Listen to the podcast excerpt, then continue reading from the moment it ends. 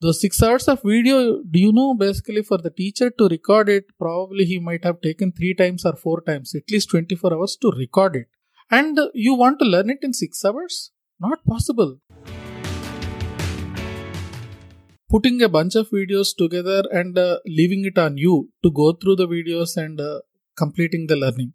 That is one extreme. The other extreme is a one on one tutoring. On the internet, you are going to find courses which are marketed well, not taught well.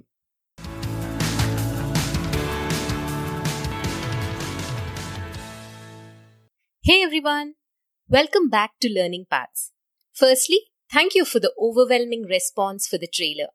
I'm super glad it struck a chord with many of you. This reinforced my resolve to bring you all some of the most amazing people who help simplify new age technology for us through their inspiring stories and unique learning paths. Okay, did I promise I'll bring you interesting people from around us? My first guest for the season is somebody I picked up the ropes of entrepreneurship and leadership from. He's none other than Chivukula Krishnamohan, my co-founder at Gurujada.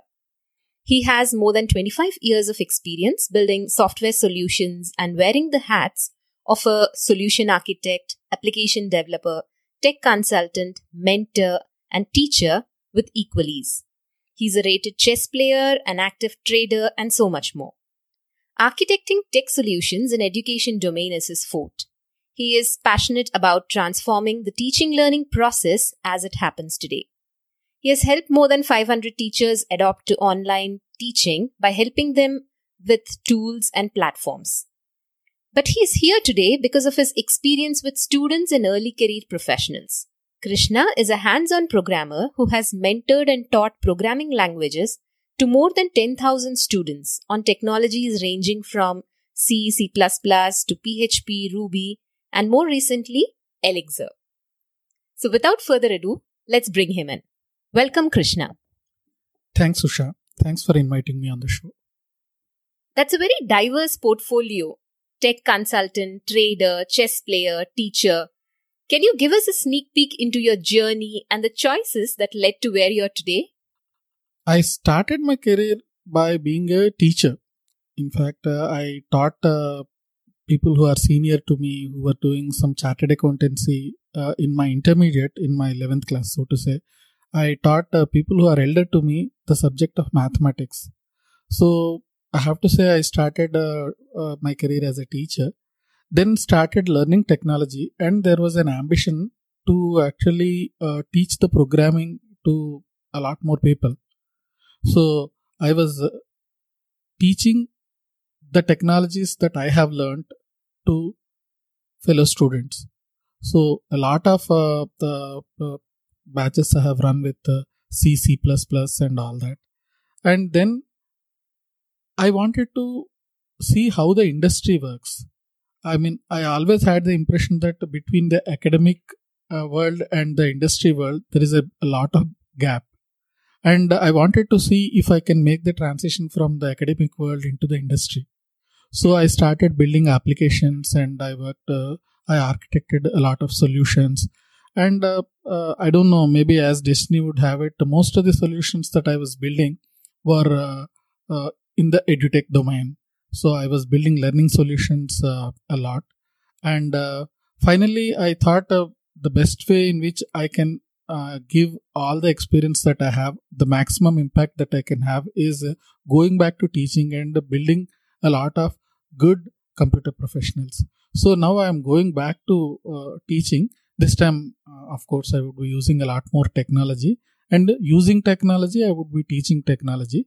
But yeah, it's a full circle. Now I'm back to teaching. That's quite a journey, Krishna. You seem to have come a full circle. From teaching technology in a classroom setting to building platforms that support live classrooms.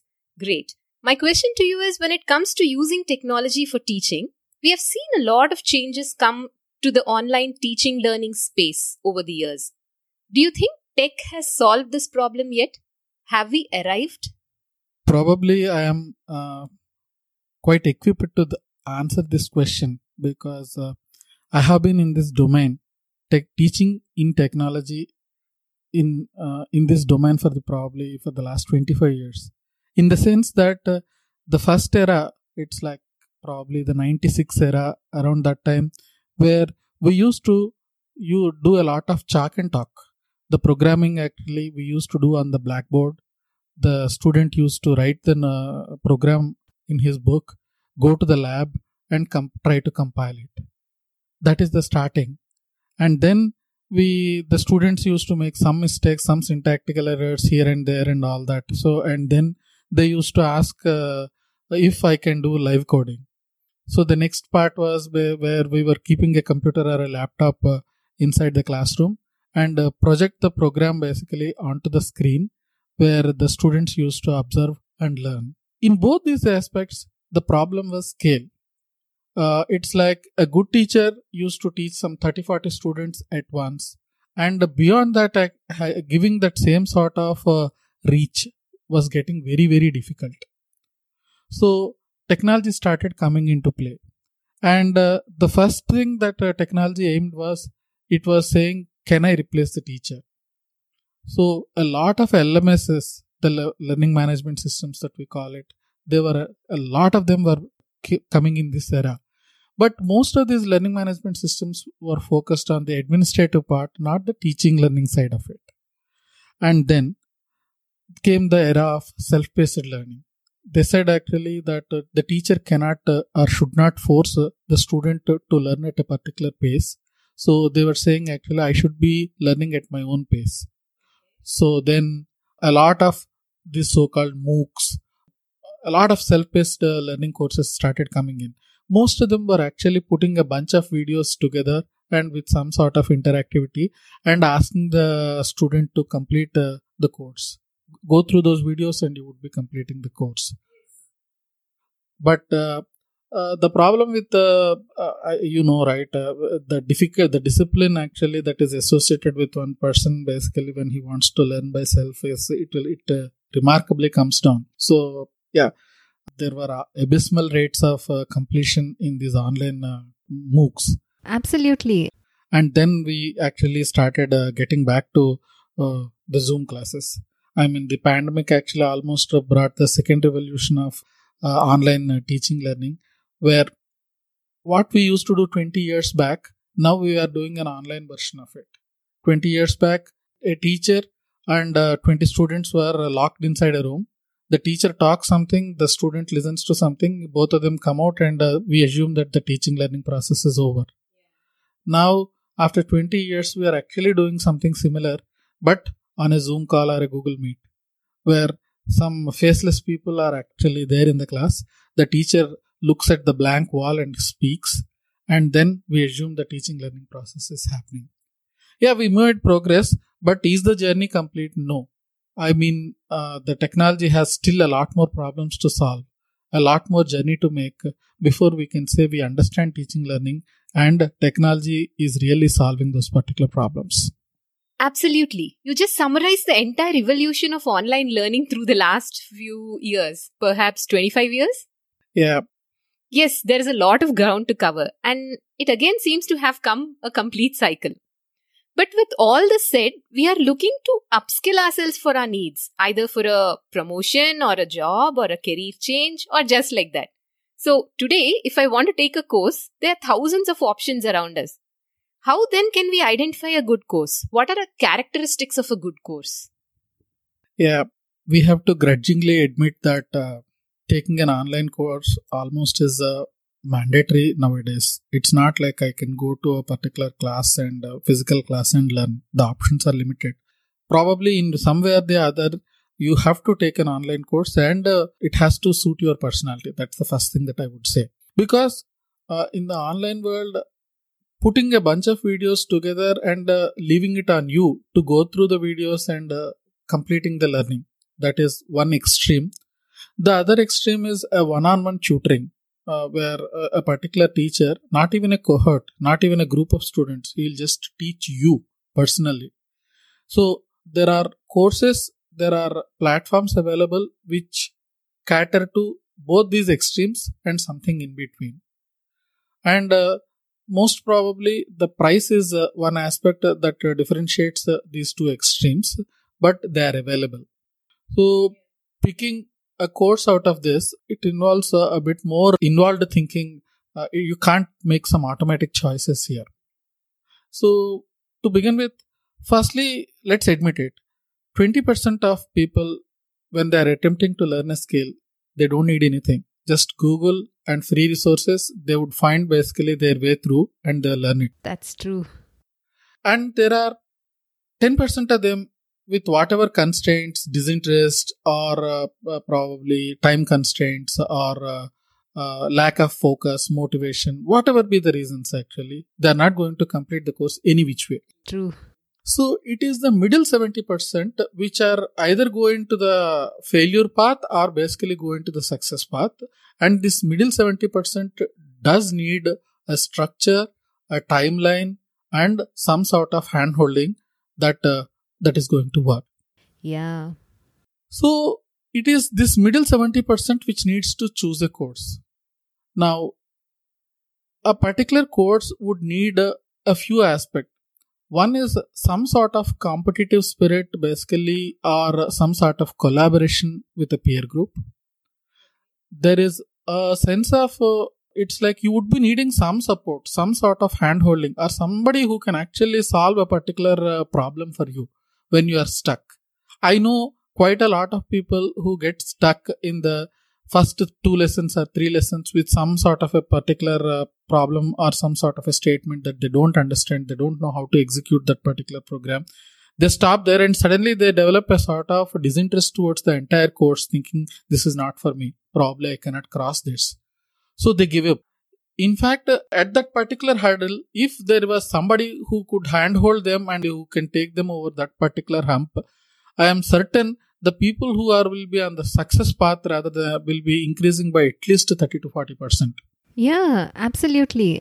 so so basically that amount of interactivity and uh, that particular thing should actually determine how you are going to select a particular course and there is one small uh, yeah it's a bit uh, controversial statement to make but yeah so on the internet you are going to find courses basically which are marketed well not taught well. Really? What does that mean? So it is the quality of the teacher when suppose that particular course uh, you come across it if there are some good reviews or basically that particular write up is good all that indicates uh, to very good marketing not necessarily very good teaching. So you have to be careful about that particular aspect that if it comes to you basically some way or the other if it is not from word of mouth but basically if it is coming to you via any marketing channel remember that irrespective of the reviews number of star ratings anything that you can think of remember that it might not be well taught course but it is well marketed course. It makes so much sense. So remember that when you are selecting a particular course. One other uh, gimmick uh, that is uh, played over here is this subscription model based learning for the courses. As a teacher and as a student as well as a learner as well, basically, I uh, somehow could never understand uh, this subscription model as a course uh, pricing mechanism. I will never learn four or five courses at once. What is the point of bundling 100 things together to me and actually selling at a particular price? I'm not going to complete 99%. I will be learning that one skill that is needed to me. And I would want to learn that particular one skill well. Yeah. Okay. So somehow I never understood subscription. See, if you are having a TV connection, having a subscription model, monthly subscription model makes sense. For learning, probably better to take a course which is offered at a particular price. Yeah, correct. Uh, that is one important factor that uh, helps in deciding a course. And one other thing, while going through the course, you would be making a lot of note. Uh, that is, they will give a, obviously there are a lot of videos, bunch of exercises, a uh, lot of interaction that you do inside the course and all that. And uh, along with that you might be collecting some additional youtube links you would you might be putting up uh, uh, some sort of uh, your handwritten note or something you will add and the whole thing makes sense to you that is your learning path now you have to ensure that that learning path stays with you because maybe once in 3 months once in 6 months you would want to revise them and see basically how you understood the concepts and all that. One other issue with this course buying is uh, generally i observe two sorts of issues. One is uh, the course subscription is uh, uh, it's not perpetual. It is like uh, for monthly basis or for three months you have access for six months you have access or something like that. So after that if you want to revise that particular thing there is no way. So i feel that's unfair because the, the course actually it's like it's like a workbook. Basically you complete something your homework your notes everything you would want to retain. Your textbook you want to retain right? Basically yeah correct. When you complete your course so that is uh, one element. The second uh, problem that I observed learners going through is uh, these people go through a particular platform where the teacher is offering the course and uh, the teacher uh, loses interest or moves on and uh, he stops subscribing to that particular platform. And not just the teacher's subscription but all the student subscription also gets cancelled. It's like the teacher stops the plug. Correct. So these two are uh, some of the uh, unexpected surprises, unpleasant surprises uh, that uh, uh, that are faced by people who are actually subscribing to online courses. Yeah, so these are the some of the elements that should be thought about thought about when you are picking an online course. Such amazing points you have talked about, Krishna. These will definitely help us identify the one course that's worth our time. As you said, today there are many courses on MOOCs, the massive open online courses platforms, and despite their being free, the completion rates are pathetic. So I hear you when you say that a guided course motivates us to complete it. And depending on where we are on our need, we should choose our preference. I also love the point you made about a course staying on with us as our workbook. Challenge for the future, perhaps? Yeah. And yeah, well marketed courses they are that come up on the top of a search. Think of Amazon. We all know that some of the best deals are hidden inside. It's indeed foolish to assume that the ones that are on our face are the best. Sadly, they are not. Going ahead, now that we identified a good course that suits our needs, of course, after checking the curriculum, assistance, the pricing, the peer group, the methodology, the instructor. Now, my next question is what about the best practices we should bear in mind while taking the course so that we take the full benefit of the course? What should be our learning path through the course? Using the earlier characteristics and your financial uh, uh, freedom or your financial uh, aspect, you would be picking up a course, and most possibly that particular course might be a bunch of videos strung together versus a one on one teaching from some particular teacher and something in between as well. So if it is a one-on-one teaching sort of a thing, then most likely you are spending a lot of money and the teacher is going to help you complete that particular thing. So not much uh, that I have to offer basically as a suggestion there. But if you picked anything less than that, then here are uh, my recommendations. One, if the teacher gives you a structure and a timetable, stick to it. Suppose he says uh, do listen to this particular class for this one hour and do this homework before you come to the next class. Stick to it complete it and go to the next class. Don't uh, accumulate them like uh, you accumulate basically when you are studying your engineering. Yeah it's like one day batting 20 20 batting and all that yeah, actually right? Don't do that. So it is like stick to that st- uh, structure and timetable that a teacher recommends to you if it is not, suppose you bought actually a sort of a bunch of videos stitched together as a course, then then it becomes all the more important for you to impose a structure and a timetable for yourself. Correct. Just uh, go through some sort of do some googling how much of uh, time is required to acquire this particular skill. Suppose it says uh, 20 days or something. Then distribute uh, your particular course into 20 days. Don't uh, try to complete it uh, in less time or more time try to put a structure around that and try to stick to that uh, particular structure. So that is one thing. Then show up. Show up according to the uh, structure and timetable that you have imposed on yourself. That is to say if you want to say i want to spend daily one hour on this then daily one hour you do spend on that. Key watch the same video or try to solve that same exercise. So uh, give that respect and discipline to learning that particular thing one other mistake that I have seen uh, uh, people making uh, uh, while going through the online courses uh, is uh, they don't give time to assimilate. It is like suppose uh, that particular course contains uh, six hours of video. What is the estimated completion time? They will keep six hours or seven hours. Yeah. That doesn't work. Those six hours of video, do you know basically for the teacher to record it, probably he might have taken three times or four times, at least 24 hours to record it. Somebody who is expert at it, expert at it, and he is still trying to explain you in a way. So it is almost like a left hand job for him basically. And then still he is taking some 24 hours or more to record that particular video. And you want to learn it in six hours? Not possible. So give time to assimilate. So that six hours means uh, if that particular skill learning takes something 20 days, then uh, suppose it's a three week thing, then it's like uh, every two hours you do uh, two hours of video watching you do, and probably you allow it to assimilate for the next five days by doing some exercises, by actually revising it, whatever. That assimilation time is something that is not calculated uh, by a lot of online uh, course taking students. That is one thing that I have observed. And one other thing that I have to give as a suggestion is be okay with certain degree of uncertainty. That is, when you go through that particular first video, you understand probably 60%, 70% of it. And uh, I have observed that uh, more students actually want to master the first subject, first particular chapter and then go to the second chapter.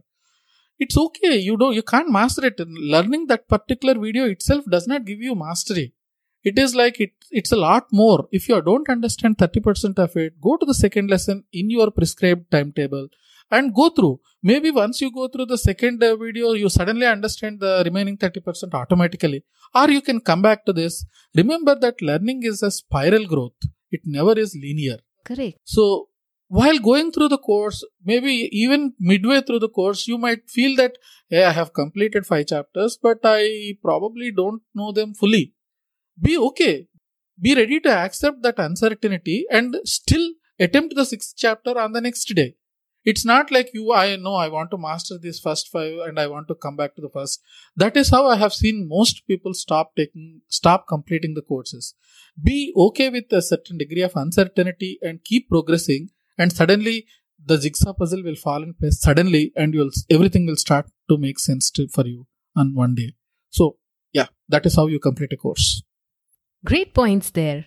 Spiral growth for learning is a great analogy. We cannot cram all the video watching onto a day and then expect that we are not getting the concepts. That assimilation time that you said, totally needed.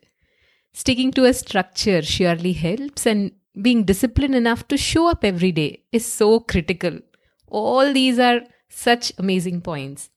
And being okay with a degree of uncertainty you have just said so many things that I have gone through, which I did not follow, but because I did not know that these the, these are so important or these have th- that kind of significance in the completion of the course. Going ahead in the course journey, now that we have done the course diligently, how do we sustain this effort for long? What next after this? Mint dollars. That is it. Really? Yeah yeah you completed a course. You actually are taking a particular course for probably a career change or a sort of an increment or a job jump or basically see some sort of incentive is attached with it. That is why you are able to complete the course right? So so now actually grab the incentive. I wish it was that easy.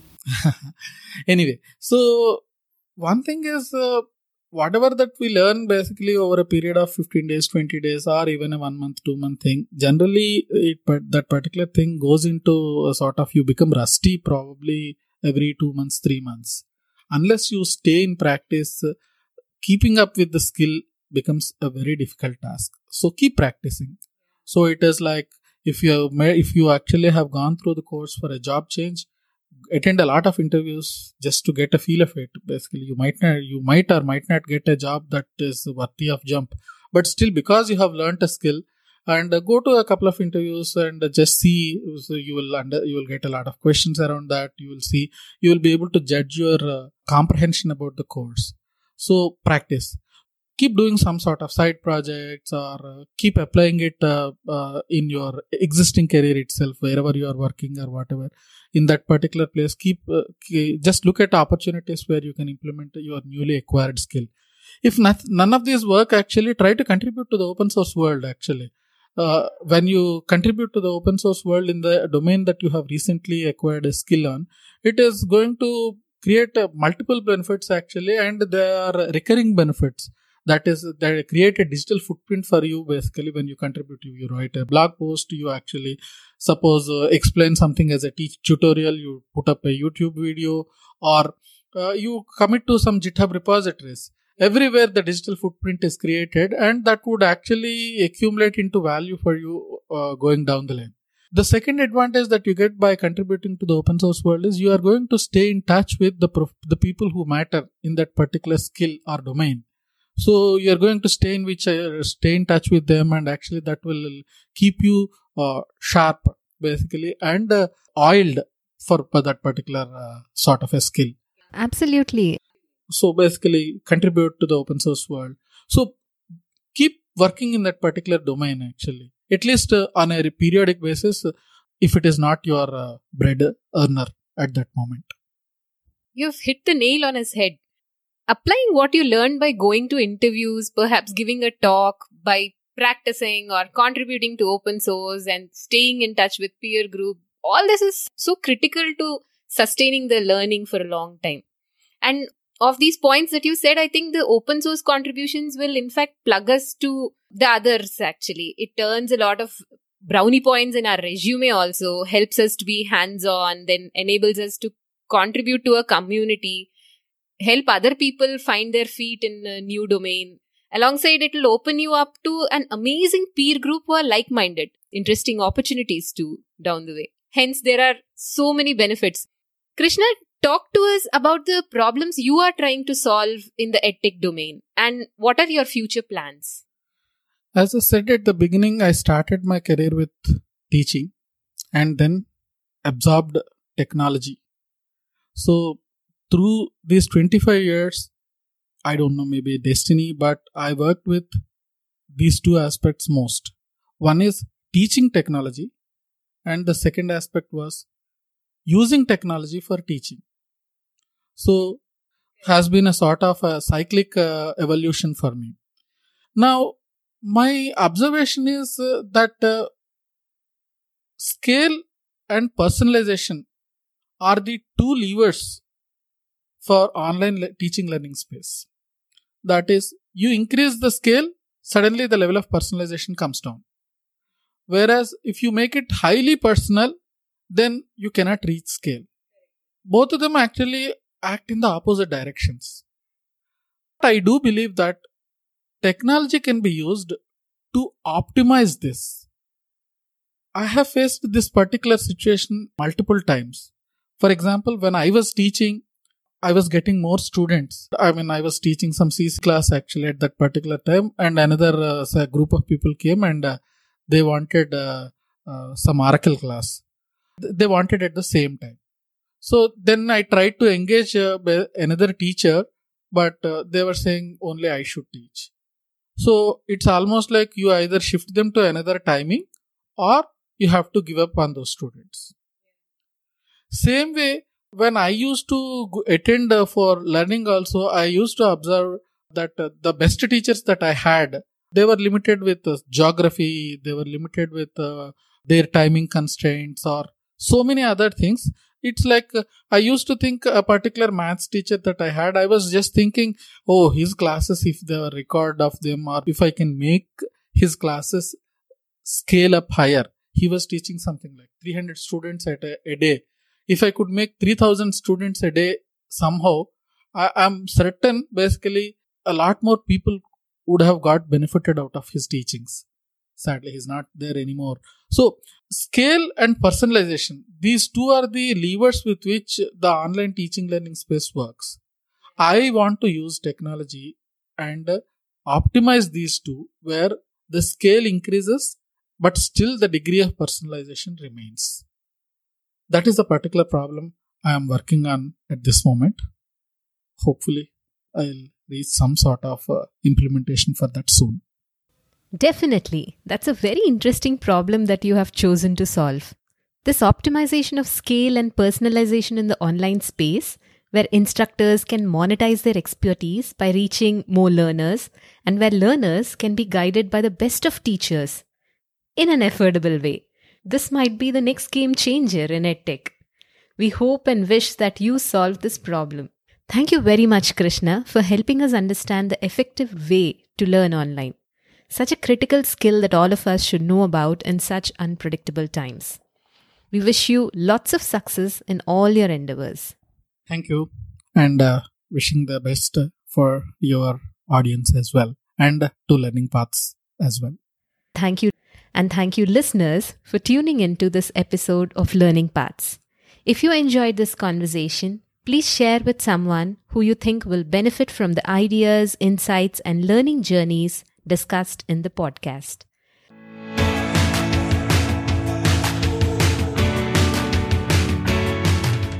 Thank you for tuning in and making your choice to learn from experiences.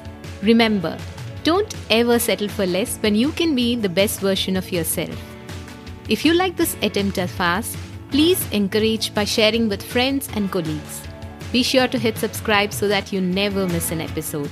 And kindly share your reviews and suggestions at learningpaths.co.in at gmail.com.